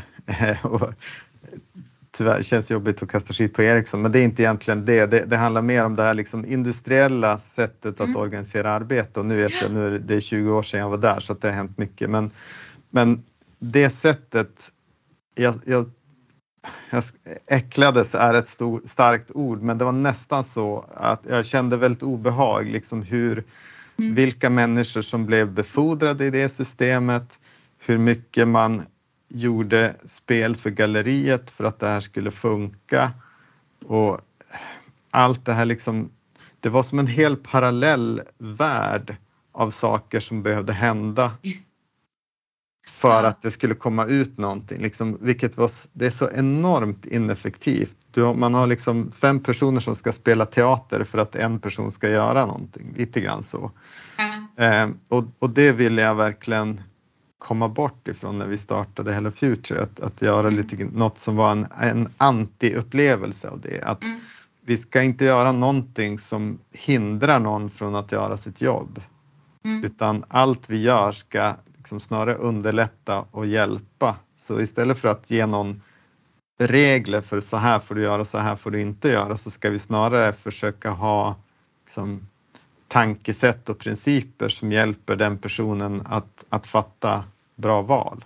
Mm. Att liksom välja rätt väg för, för sig själv, som med resor exempelvis. Ja, men det räcker att säga till folk att ja, men du har ett kort, du bokar dina egna resor.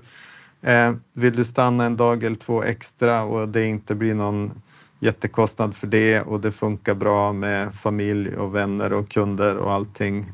Lägg ihop hela bilden och se, är den positiv? Ja men kör på det. Mm. För det, det kommer över tid att bli bättre om folk är nöjda och glada och slipper en massa red tape att trassla sig igenom. Mm. Och, och, och, det är en typisk, det som ofta brukar komma när man pratar om det här är, då säger många så här, jo, jo, men det går ju för att ni är små.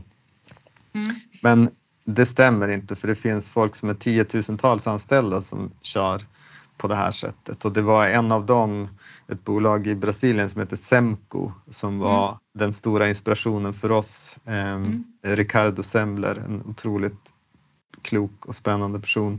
Det finns bra TED-talks med honom och en, en bra SVT-dokumentär med honom också.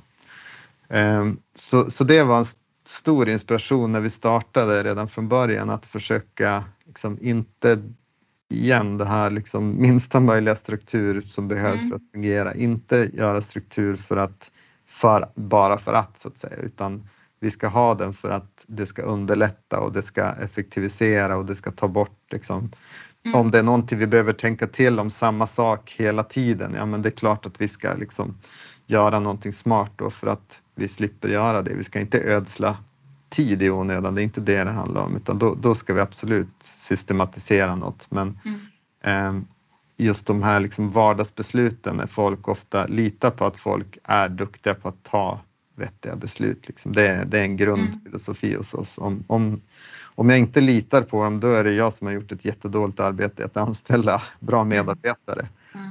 Har jag liksom gjort ett gediget arbete med att, att hitta de som jag tror är liksom, tillför någonting till vår organisation så vore det ju vansinnigt om jag begränsade deras liksom, beslutskraft och möjligheter genom att säga att det här får du göra, det här får du inte göra. Ja, och jag tänker att ni, det, det, låter ju helt fantastiskt. Jag tänker att många som sitter i eh, gamla strukturer där liksom man, har, man har haft det i många, många år och så ska man liksom göra någon förnyelse och få inspiration nu från den här podden då. Mm. Tänker att nu, nu ska vi ta tag i det här. Vi ska också börja liksom dra ner på de här eh, kontrollerande reglerna och så kanske eller strukturerna och börja, börja tänka på ett annat sätt.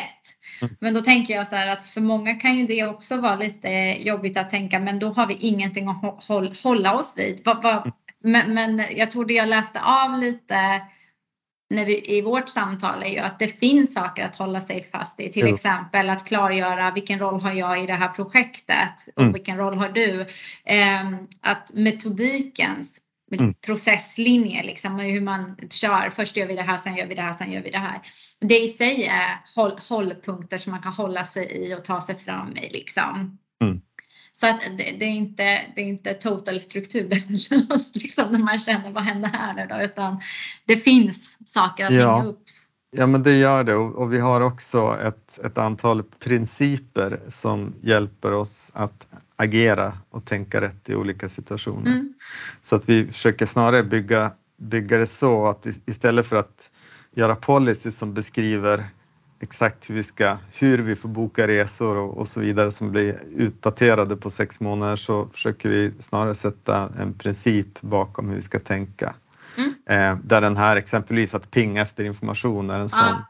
princip vi har att vi, vi kommer inte att pusha ut allt du behöver veta utan på Hello Future förväntar vi oss att har du frågor då ställer du de frågorna. Det är, din, det är ditt ansvar mm. när du jobbar på Hello Future att fråga efter saker. Mm. Eh, så det är en typisk sån grej att känner man då det här, men jag vet inte, jag har ingen aning, då är det så här, ja okej, okay, men minns du den här principen om att pinga efter information? Ja, just ja. det. Ja. Det är jag som måste fråga efter det, precis. Ja. Vad händer man när man det? pingar då? Vad händer när man pingar? Vem är det då som svarar ett, mig? det kan vara vem som helst som svarar som, som vet eh, svaret på frågan och det är oftast väldigt många som vet svaret på frågan ja. och ofta har man svaret inom minuter. Mm. Eh, har ni någon chattfunktion eller någon Ja precis. Vi, eller, ja.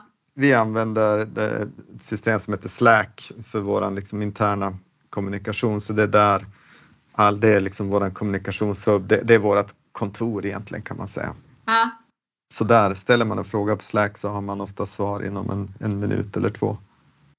Oh, gud vad spännande. Kan inte du bara berätta lite mer om eran, eran digitala kontor där, Slack? Hur, mm. Vad gör ni där? Vad händer där? Ja, det, det är där vi samarbetar så att säga. Ah. där i, i, Slack, ungefär som med Teams och, andra plattformar som finns, så, så bygger man kanaler. Så mm. varje kanal motsvarar då exempelvis ett projekt eller mm. det kan också vara ett intresseområde. Det kan vara, vi har en kanal som är våran knowledge-kanal där vi postar liksom omvärldsbevakning, så intressanta saker vi läser och, och ser. Eh, det kan vara en som heter random som är liksom bara så roliga saker, kattemojis och, och annat, kul Youtube-videos, vad som helst som bara är till för att så här, ja, men lätta upp stämningen lite. Eh, det kan vara teamen, det kan vara software-teamet ja. har en kanal där de mm. diskuterar liksom hur de samarbetar i software-teamet. Det finns en tech-kanal som är mer till för liksom där, där diskuterar man ny teknik så att säga. I, inom mjukvara och så vidare. Så det finns både, vi brukar prata om det, vi har, vi har guilds, där har vi snott lite från Spotify. Guilds är liksom ett intresseområde. Mm.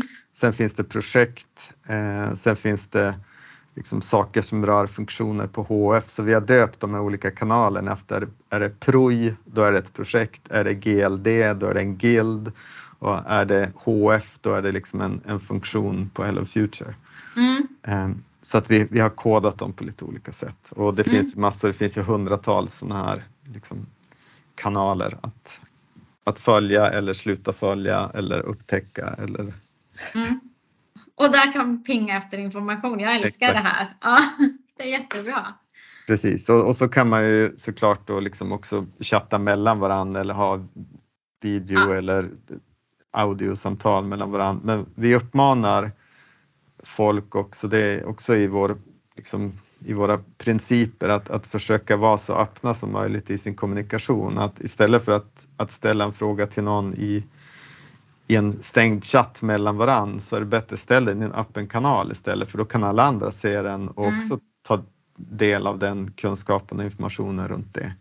Jättebra. Eh, och det, det, är faktiskt en, en jättebra grej som jag skulle, det, det är ett tydligt sånt tips till om ni har sådana digitala samarbetsplattformar, försök uppmana folk och peppa folk att använda dem så öppet som möjligt och ställ frågor i, i öppna kanaler så att alla mm kan se det. För att det, mm. även om man bara liksom sneglar förbi det så det där, över tid bygger det där väldigt, väldigt mycket kunskap.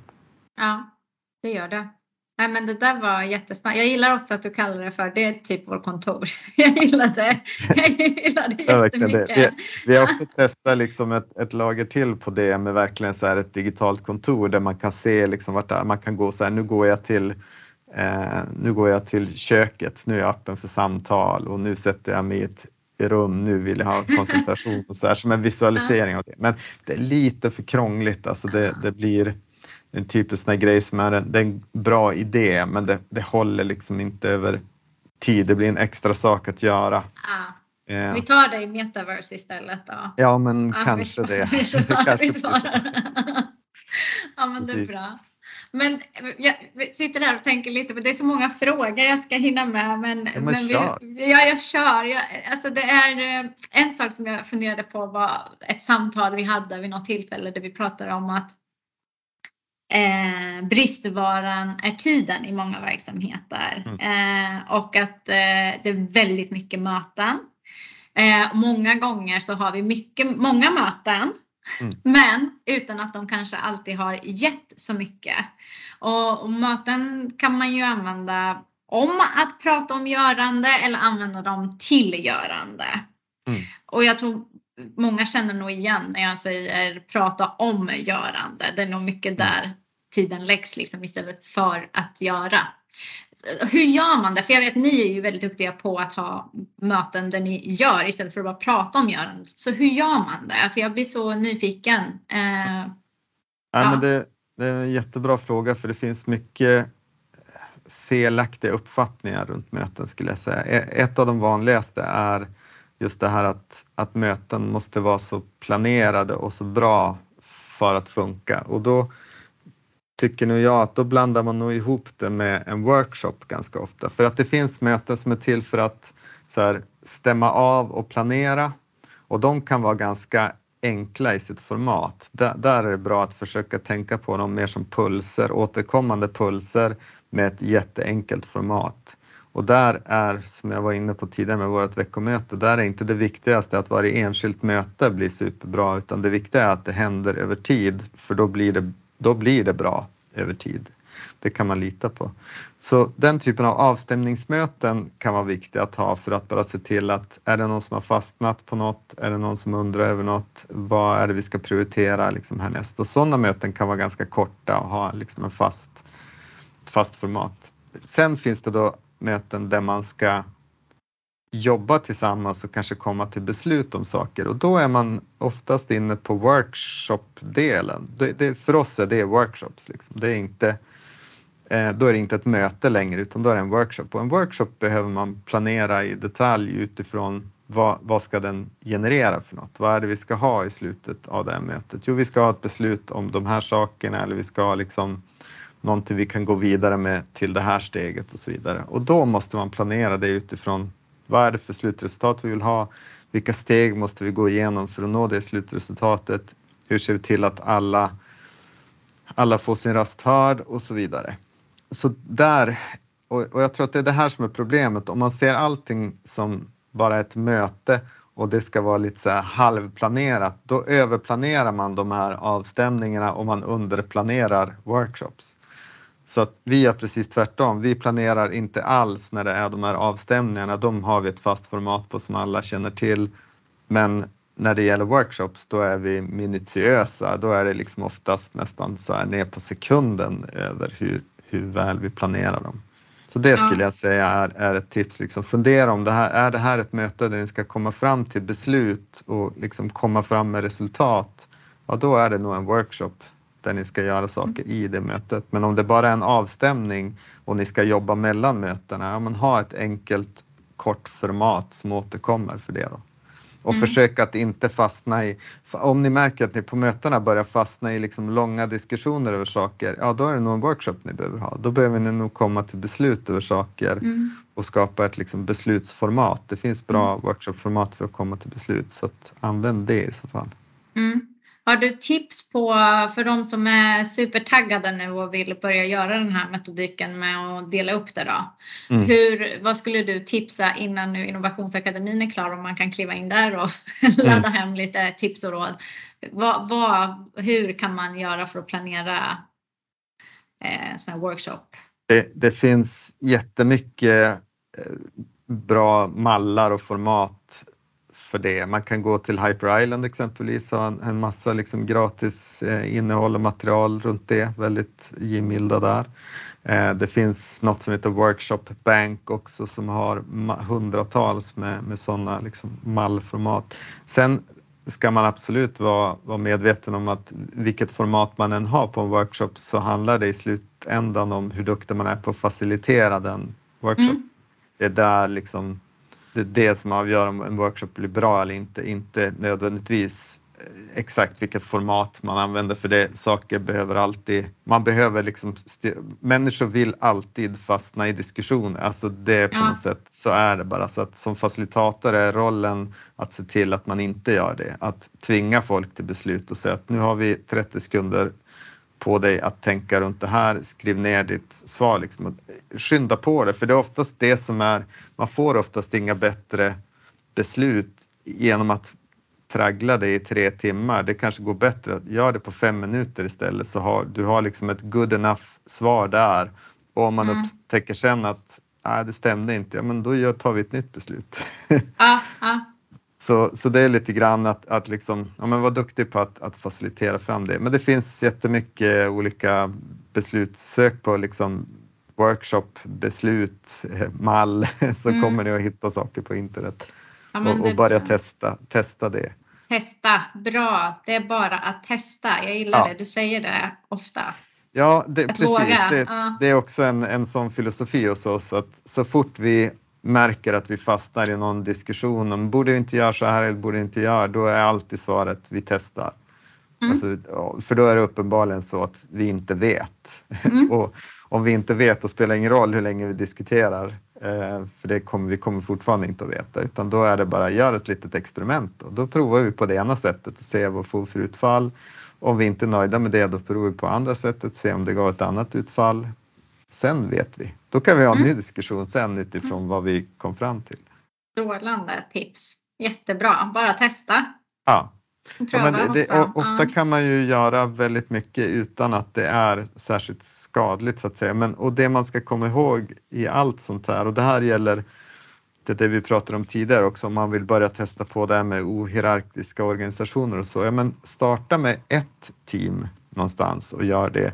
Det jag tycker att offentlig sektor var lite kanske oförsiktiga, det var liksom det här, eh, vad, vad, kallas det nu, eh, tillitsbaserad styrning. Ah, ah. Eh, och så ska man liksom rulla ut det överallt. Men det är nästan, det är, det är i stort sett omöjligt att göra det. Utan man, man behöver liksom börja i ett hörn någonstans och testa, mm. testa med ett team och låt dem jobba på ett annat sätt och bortse från alla de här liksom reglerna vi har byggt upp och se om de presterar bättre i, i ett annat format. Och om det funkar, ja men lär av det då och så delar vi med oss till ett till team som vill prova. Och bygg det liksom långsamt på det sättet för då blir det på riktigt istället för att liksom säga till alla mellanchefer, om jag slarvigt använder mig av ett sådant uttryck, att så här, nu ska ni bli tillitsbaserade och vad händer då? Ja, men då har vi kvar lika många, alltså hela tanken egentligen med att vara tillitsbaserad eller att vara ohierarkisk, det är att det inte finns en massa mellanchefer som säger till, utan det, det som finns är teamleads. Man har ett team som man hjälper till att leda och då är ens roll att bara hjälpa dem att prestera. Man ska vara en coach som, som liksom ser till att det inte finns så mycket hinder. Dels att de mår bra och att det inte finns hinder. Det är en, en ledares jobb i, i ett teamsammanhang. Liksom. Det är inte att bestämma vad de ska göra, säga åt dem hur de ska göra och så vidare då, då, är man direkt i en hierarkisk. Så mm. agerar man på det sättet då, har man ingen, då är det inte tillitsbaserad styrning. Och bara begreppet tillitsbaserad styrning tycker jag har en... Om man, om man, har liksom, om man kan den här bakgrunden med, med hierarkiska organisationer så är det ett problematiskt namn för att då mm. handlar det inte längre om styrning utan det handlar snarare om att liksom hjälpa folk att, att liksom skapa en kontext där de kan leverera. Men ja, mm komma in på lite villovägar här. Men... Nej då, det är superbra. det är jättebra. Nej, för, för, du var ju inne på det med tempot. Alltså, man behöver inte lägga ner tre timmar på att diskutera någonting om man inte kom, kan komma till beslutet. Och så var du inne på att eh, göra små experiment. Experiment, ja precis. Ja. Och när det är beslutande möten att det troligtvis då är workshops det handlar om och att de behöver man mm. planera. Mm. Men liksom hur, för du sa någon behöver, alltså att man behövde facilitera och då mm. brukar jag ofta säga, vem ska facilitera? Mm. Du vet, det blir första frågan. ja, precis. Eller ja, det... hjälp, hjälps vi åt att facilitera? Um, nej, det behöver vara en, en som är facilitator av workshopen och oftast det kan man ju träna på, gå utbildningar i. Um, mm. Hyper Island exempelvis har flera bra, bra utbildningar för det och ofta är det att man har man en, en tjänstedesignbakgrund exempelvis, då är det det man har övat sig på för att det är det tjänstedesign handlar på. Det är om att facilitera grupper att komma till beslut och, och liksom bygga vidare på det hela tiden.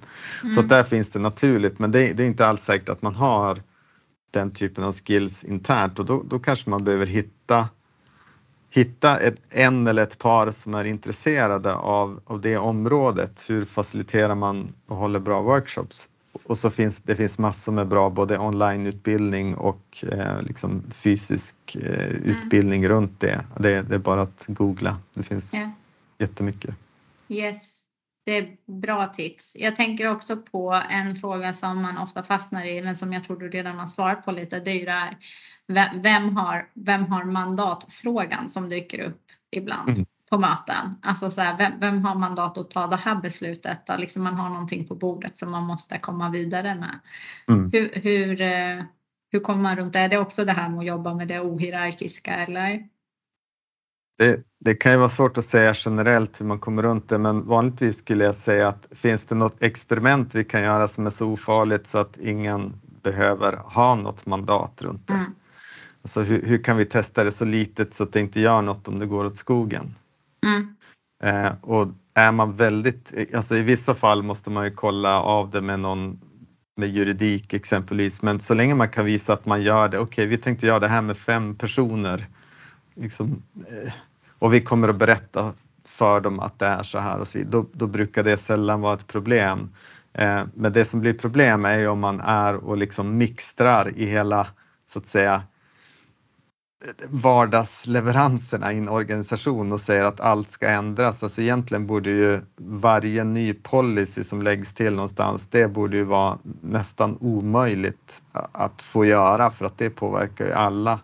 Eh, medans, så, så ett sätt att motverka det är att försöka hitta små enkla experiment som inte har inte gör något om de misslyckas. För ganska ofta gör ju experiment det. Alltså de, de visar inte på det man trodde att att det var. Och vi gör så här hela tiden, varje vecka, liksom när det gäller våran ja, men, marknadsföring eller nya metoder eller vi hela tiden testar att ja men okej, okay, borde vi, tror vi att det här avsnittet är mer intressant i podden eller det här avsnittet? Ja men testa, vi gör båda och så får vi se. Liksom. Det, och de avsnitt vi ser blir populära, ja men då kanske vi försöker göra fler sådana. Det, det, det, är inte så svårt, det är mycket så här bara ett mentalt sätt att, att man behöver släppa det här att man är expert och vet så himla mycket. För även hur mycket vi än tycker oss veta så har vi oftast ingen aning om det mesta.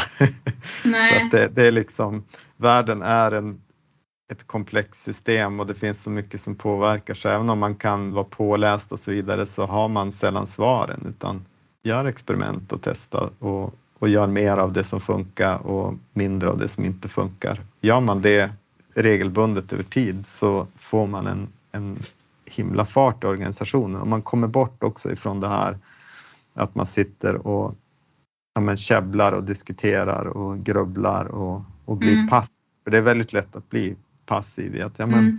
Gud, men hur påverkar det här det där och tänk om de tycker så och så till slut har man liksom lindat in sig i massa tejp så att man inte, inte vågar göra någonting. Det är ju mm. extremt vanligt att det är så. Ja, jo, så är det ju. Har ni någonsin i något av projekten ni har haft hamnat i mandatfrågan? Vem har mandat att fatta det här beslutet i vår arbetsgrupp? I varje, i varje projekt nästan. Men vi, vi försöker att, att se till att ha, när man jobbar med innovation, jag skulle nästan säga, eller inte nästan, jag säger det, det är omöjligt att jobba med innovation om man inte har högsta beslutande ledning med sig på något sätt. Mm. Så kommer alltid in i, i saker som är, och det är också därför det är viktigt när man jobbar med innovation och, och utveckling att man har någon typ av vision och strategi i organisationen som man kan luta sig mot så att man är trygg i att säga att men det här är ju det hållet som var utpekat där så därför har vi lagt tid på det. Ja men okej, okay, då, då är man ju oftast fine och skyddad.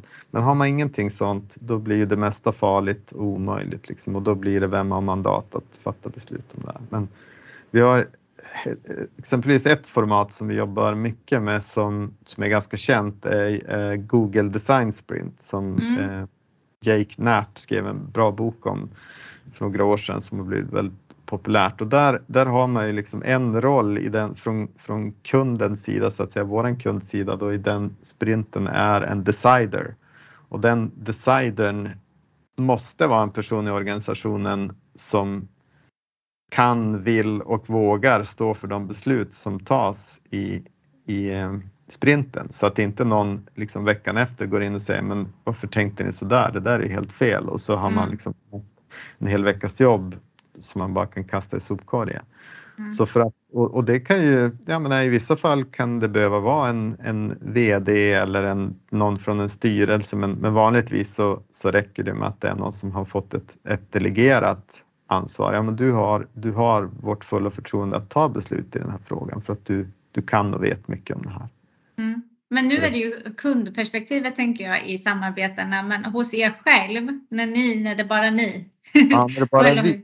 Ja, fastnar ja, ni alltså, någonsin i, i mandatfrågan hos er, liksom, oberoende kunden om man säger? Ja, det är väldigt sällan.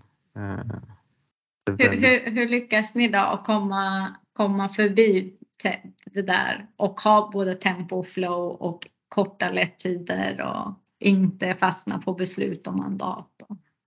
Ja, men det, det, är ju hel, helheten egentligen, att vi har, vi har principer som hjälper en att ta, ta bra beslut, eh, som mm. stöttar en i någon typ av riktning. Eh, två, vi, vi litar på människor, vi visar att vi litar på människor, vi har ingen kontroll och övervakning av det. Och tre, man är sällan ensamma i sitt beslut, alltså prata med folk runt om, ställ en fråga. Är man osäker, men ställ en fråga till en kollega. Du, vad tror du om det här? Borde jag, är det bättre om jag gör så här eller så här? Så kommer man att få ett svar. Liksom. Sen betyder inte det att man kan fortfarande välja att göra precis tvärtom. Det är ingen som bestämmer, men, men eh, jag menar, hälften av alla på Hello Future i alla fall, har liksom egna bankkort och det finns inga begränsningar hur man använder det utan använder med sunt förnuft. Jag har aldrig hittills på 12 år haft en enda incident där någon har gjort någonting fishy eller knasigt. Mm. Så det, det, är liksom om man, om man ger folk, om man, om man när man anställer ser att det här är folk som jag tror passar i våra miljö, man ger dem fullt ansvar och man hela tiden har de här liksom samtalen och täta avstämningarna och man, man ser till att man får till den här kulturen av att pinga efter information och, och hjälpas åt med saker, då, då är det här ingen, det blir liksom ingen stor grej längre. Ja. Som, som det blir i en hierarkisk organisation där mm. man hela tiden funderar om liksom, det blir det här politiska spelet hela tiden. Oj, går jag över liksom, går jag bakom ryggen på min chef nu om mm. jag pratar med mm. den här personen eller om jag mm. tar det här beslutet. Mm. Eller, vilket, det, det, där är ju så vansinnigt skadligt eh, just för att jobba med utveckling och innovation. Det är jättebra för att behålla någonting precis som det har varit för att det blir, allt blir trögrörligt och det är det vi ser i liksom, vård, skola, polis och annat idag. Att, det, att även om vi häller ner mer pengar i de systemen får vi inte ut någon större effekt för att det, det finns så mycket som bevarar sättet som vi vill förändra på något sätt.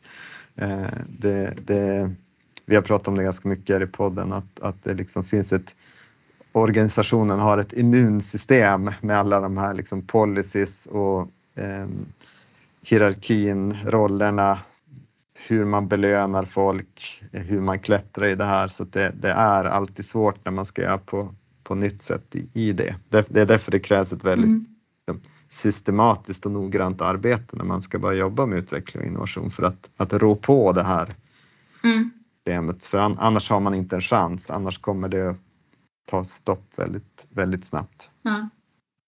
Ja. Men hur gör ni för att komma åt allas kompetenser och potential då? Ja, det är en, det är en bra fråga och jag vet inte om jag har ett jättebra svar eller om vi ens gör det. För att det är alltid, jag tycker det där är så spännande när, när folk byter organisationer, både när någon mm. kommer från någon annanstans till oss så kanske de får liksom nytt syre och börjar göra en massa nya saker. Och där de var tidigare så undrar de, oj vad hände, hur kunde den här personen helt plötsligt bli en sån här stjärna? Mm, mm. Och samma sak händer för oss när någon slutar hos oss och börjar på ett annat ställe och så ser man att de helt plötsligt fick ett helt annat ansvar än vad de hade hos oss och växte jättemycket i det.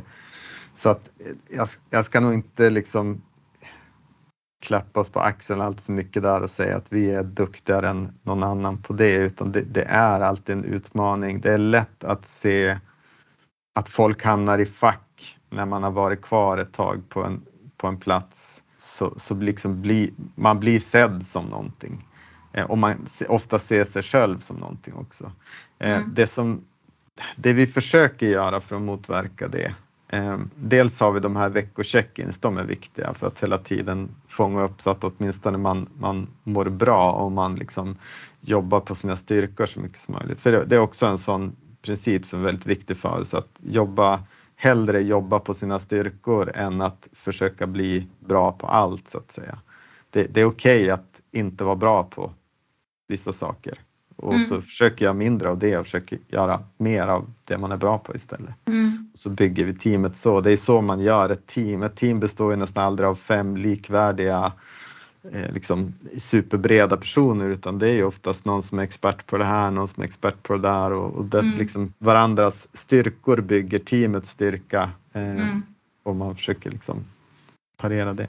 Men, men ett sätt som vi ska testa här nu som jag kan dela med mig av, det vet inte ens våra anställda om så det blir kul om, om de lyssnar på podden. Att eh, det, vi, vi är liksom bland annat i det här samarbetet som vi gör med er så är vi på väg mm. in i någonting nytt med Hello Future där vi kommer, mm.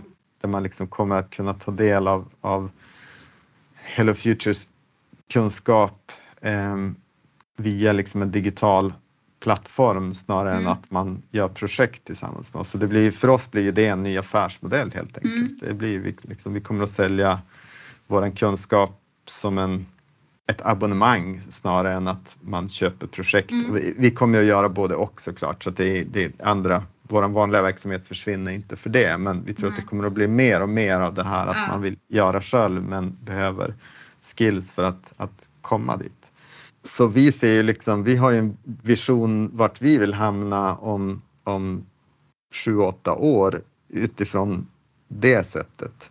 Så det vi kommer att göra här i höst är att låta alla på Hello Future göra lite scenarioarbete med det scenariot. Att liksom, när du tänker dig in i det här nya Hello Future, liksom, vart är du då? Vad gör du då? Eh, hur känns det? Vilka jobbar du med?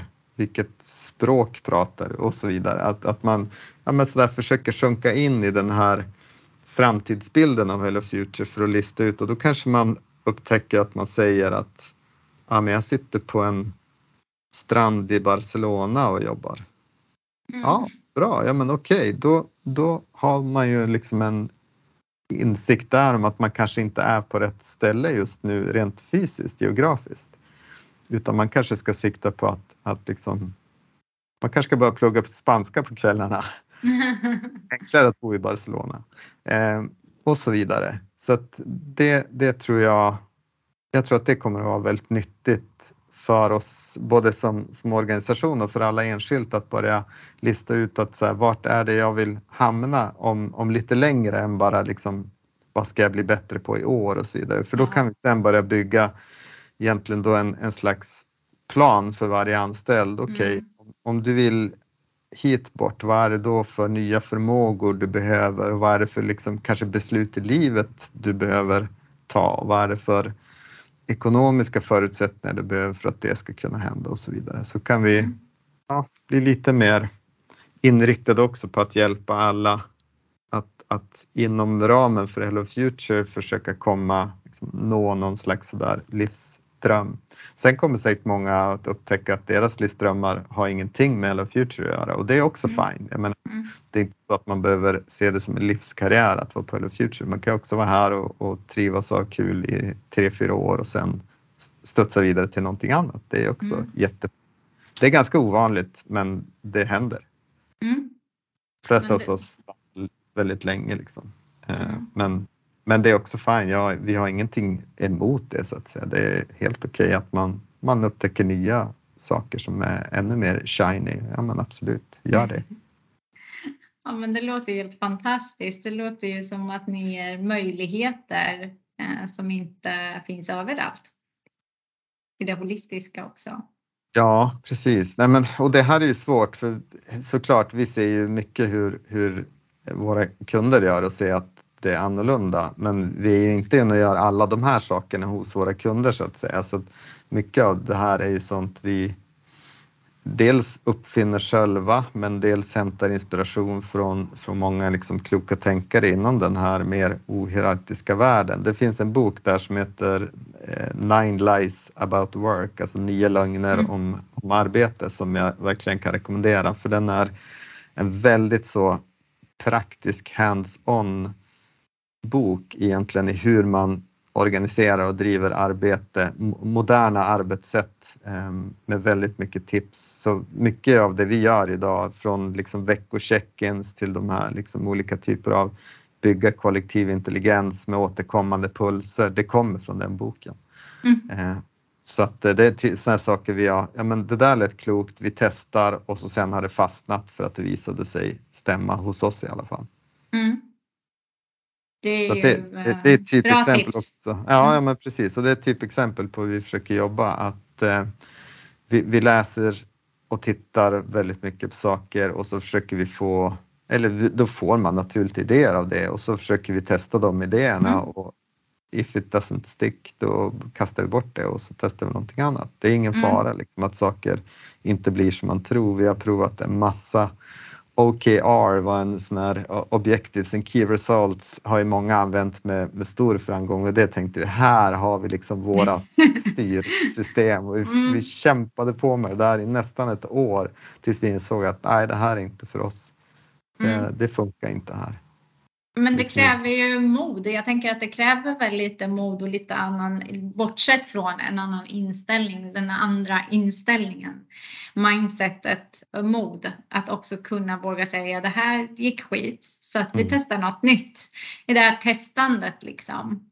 Ja, precis. Och jag tror så här om det om, om jag ska berömma mig själv för någon sak så är nog just det här att jag har den här ganska tydliga filosofin liksom att vi ska vara, men ha den minsta möjliga strukturen för att funka och vi ska vara ohierarkiska och snarare lösa problem och utmaningar med män, när, genom att människor jobbar tillsammans. Mm. Eh, den, den liksom grundfilosofin hjälper mig väldigt mycket när vi är mm. på väg att gå vilse som i att testa något annat som OKR som, där det blir snarare liksom ett toppstyrt sådär något så här resultatbaserat vi går efter och, och, det, är inte, det är inte för Hello Future. Det är, liksom, det, det är ganska lätt så här i efterhand kan jag lätt se att nej, men det, det faller liksom inte rätt i den här filosofin som, som vi jobbar efter och som, jag, som det är mitt jobb att skydda.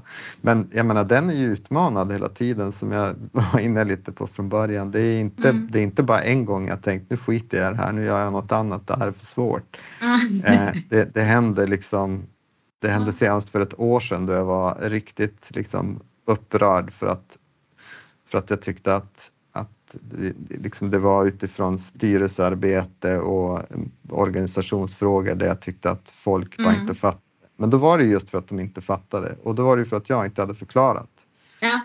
jag förutsatte att de hade samma kunskaper om det som jag hade. Så lösningen var ju ganska enkel. Den var ju att, att liksom, ja, men berätta om den här filosofin då. Varför jobbar vi på det sättet? Vart kommer det ifrån? Vad finns det för forskning som stöder det? Mm. Vad betyder det för Hello Future?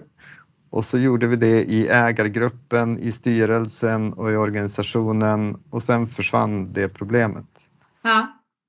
Så att det, det, är ju, det är ju ofta så att det är liksom det är ju någonting så kommunikativt mellan oss människor ofta när någonting skaver. Att, att mm. det är någonting man man tänker att men andra borde ju mm, förstå mm. det här eller någon borde göra det här eller vad det är. Men då, då är det oftast på en själv att nej men om jag ser det här problemet men andra inte gör det, då betyder det att det är mitt ansvar mm. att, att lyfta fram det och förklara det på ett sätt som gör att andra förstår. Min. Sen är det inte säkert de håller med mig. De kan ju fortfarande säga att vi förstår vart du kommer ifrån, vad du tänker, men vi håller inte med dig. Det är också en, det är ett mm möjligt utfall med det, mm. men då har man åtminstone gett en chans. Men eh, att sitta och vara irriterad för att andra inte förstår vad man tänker är ju inte särskilt fruktsamt. Alltså det är ju det är ett sätt att bara bli, eh, bli en, en, bitter människa och inte komma särskilt långt i livet. Så mm.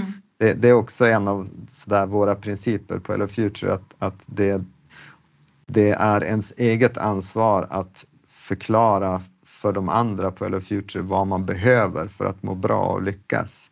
Mm. Det är inte någon annan som kommer att läsa dina tankar och automatiskt förstå vad du behöver utan är man en person som behöver mycket, mycket beröm och mycket liksom feedback för att må bra, då måste man berätta att man är det. Ja.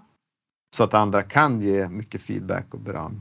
Mm. Och är man en person som vill ha någonting annat som kanske behöver liksom kanske bara orka jobba till klockan fyra på dagarna för sen är jag så trött så jag orkar inget mer. Ja, men då måste man berätta det så att vi kan, mm. då, då, kan man lösa det också. Men, men ingen kommer att veta det utan att man berättar det. Så mm. Det är också en, en sån, den här liksom på ansvarssidan i det här frihetstänket. Liksom. Det är ju frihet och ansvar som ska balanseras hela mm. tiden mm. på ett väldigt delikat sätt. Yes, det är det. Och på, på temat det här då, så, så vet jag ju att ni har haft in eh, Tuff ledarskap som mm. har eh, hjälpt er under resan. Um, hur har ni jobbat med dem? Kan du berätta lite om den resan ni har haft och vart ni är idag? Och lite mm. sådär. Absolut. Um, den resan började för, för väldigt länge sedan i ganska tidigt skede med Hello Future när jag fick tips om att, att Karin Tenelius på Tuff var liksom, och också en sån här person som tänkte kring, eh, tänkte och gjorde kring ohierarkiska organisationer. Så det var så vi stötte på varandra första gången. Jag tog ett möte med henne för att bara ja, men så här, få prata med någon annan som ja. såg de här sakerna. Så vi, vi blev snabbt goda vänner och, och liksom började samarbeta. Så det, det var starten på vår liksom relation. Mm. Eh, där vi har en, en liksom väldig respekt för varandra. Att de kan, det de gör är just det ledarskapsträning, att hjälpa ledare och organisationer att träna på de här beteendena för att mm. kunna vara ohierarkisk. Eh, Medan det vi gör på Hello Future snarare då där liksom utveckling och innovation, vilket ofta kräver de, lite av de här skillsen som, mm. som Tuff tränar och, och lär ut. Så att, Eh, vi, vi har hjälpts åt, så vi har jobbat tillsammans i, i liksom gemensamma kundprojekt genom åren ganska ofta, men, men vi har ju också de har använt oss till att vi har hjälpt dem utveckla lite digitala lösningar åt dem. Och vi har använt dem då för att, att träna. Eh, nu här senast var det mjukvaruteamet som, som ville ha lite mer sådär, ja men hur ska vi bli bättre på att jobba tillsammans? Och det här att, att bli bättre på att uttrycka de här behoven och att ge varandra feedback och lite mer mm. den här, det som Tuff brukar prata om som en, en vuxen till vuxen relation.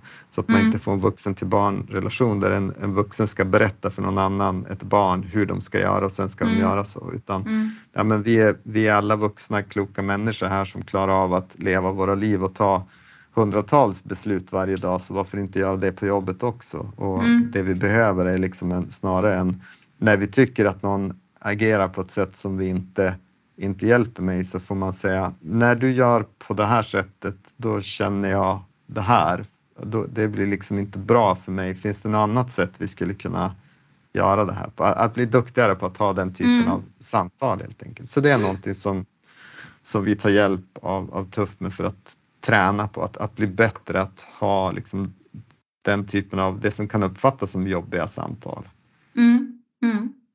Det är ju, och varför jag, varför jag frågar den här frågan är för att jag tror att många tänker så här efter vårt samtal nu att oj, eh, som lite vad långt ni har hunnit och, och, att, men att det här är ju en working progress och att ni lägger ja. ju tid på det och kraft på det och tar hjälp för att kunna hela tiden upprätthålla det. Det är ingen som kommer gratis liksom. Nej, jag, jag skulle kunna säga att vi, vi, jag tror vi skulle kunna förstöra det vi har byggt upp på några månader om vi, om vi var oförsiktiga. Liksom. Om, om vi slutade mm. göra de här pulsavstämningarna, veckomötena, slutade hylla bra beteenden, slutade ge varandra bra feedback, slutade pinga efter information och så vidare. Det, det skulle gå jättefort så skulle det vara totalt kaos och folk skulle vara ovänner och det skulle bli politik och ingen skulle våga vara ärlig och så vidare. Så det, det är ett jätteviktigt jobb för både för, för mig och för teamleads att, att liksom ja, men hela tiden vara var duktiga på att få efterlevnad på det här. Mm. Liksom in, att vi inte glömmer bort det, att vi fortsätter att jobba på det och att vi utvecklas och blir ännu bättre på det. det så är det. Mm. Så även för oss är det absolut ett vi, vi aldrig, jag brukar lite lite skämtsamt men ändå med lite allvar också säga att man som, menar, som företag är man aldrig mer än tre till sex månader från konkurs och det är lite mm. samma sak med, med kulturen. På tre till sex månader skulle vi också mm. kunna bocka upp den om vi, om vi glömmer bort att jobba på det. Mm. Det, det, går fort liksom, för det är inte något som händer av sig själv utan det är, det är ett medvetet arbete man, man behöver göra. Mm. Det var väldigt bra slutord tycker jag. Det är ett medvetet arbete man behöver göra och att det är mm. working progress och att man ständigt måste jobba på det. Så kulturen och det man jobbar för är ju liksom inte klar bara, att man har, bara för att man har nått en Nej. bit på vägen utan man måste ständigt jobba på det för att upprätthålla det. Precis. Så ni har lagt väldigt mycket tid på vad det ni är och vi har fått massa goda tips och råd och inspiration av det du har delat med dig utav så oerhört generöst som vanligt Lej. Ja, men, tack Samira, jätteintressant och jättekul att prata med dig som vanligt. Nu känns det som att jag har på väldigt mycket här. Det, det var jättebra. mycket, mycket som vi borde lära av, av dig och Sobona också, eh, som också har kommit långt i, i, i både att göra och att lära ut eh, bra, bra strategiskt arbete till era medlemmar. Men vi, vi, får ta det i ett annat, i ett annat avsnitt. Ja, precis. Nej, men det, här var, det här var jätteinspirerande. Jag tar med mig en massa bra, bra tips. Eh, men något som verkligen fastnade för mig var nog, vi pingar efter information. Den ska jag ta med mig ja. och implementera på direkten. Superbra. Mm. Och så de här mötena. Mötesstrukturerna som du pratar om var också mm. klockrena att testa. Ja, bra. Ja, men jag hoppas att, att, eh, att både du och, och lyssnarna fick med sig någon, någon idé som man kan testa på något enkelt sätt i sin organisation och se om det gjorde någon skillnad. Och, eh, vi, vi, har fått in mycket bra frågor till, till Transformationspodden och Hello Future här senaste tiden. Jag uppmanar er verkligen fortsätta göra det. Mm. För att då, då kan vi göra fler, både sådana här avsnitt där vi berättar hur vi löser saker, men också göra som avsnittet eh, vi gjorde här för ett tag sedan runt eh, liksom, frågor om innovation som man har varit mm. för, för rädd för att fråga om. Att vi, mm. kan, vi kan köra lite sådana FAQ-aktiga eh, avsnitt då och då. Så det, vi tycker det är jättekul när ni, ni skickar in frågeställningar och, och funderingar och kom gärna med feedback och hur tänkte du där och jag håller inte med och så vidare så kan vi alltid vrida och vända och se vad betyder det. Utmärkt. Men äh, ja, ska vi tacka för idag då och så ja, det gör vi. lite, lite energi så vi orkar resten av dagen också. Ja, men det låter väl alldeles utmärkt. Tack snälla och eh, ha en fortsatt trevlig dag. Tack Samira. Vi hörs vidare. Tack. Uh -uh. Hej.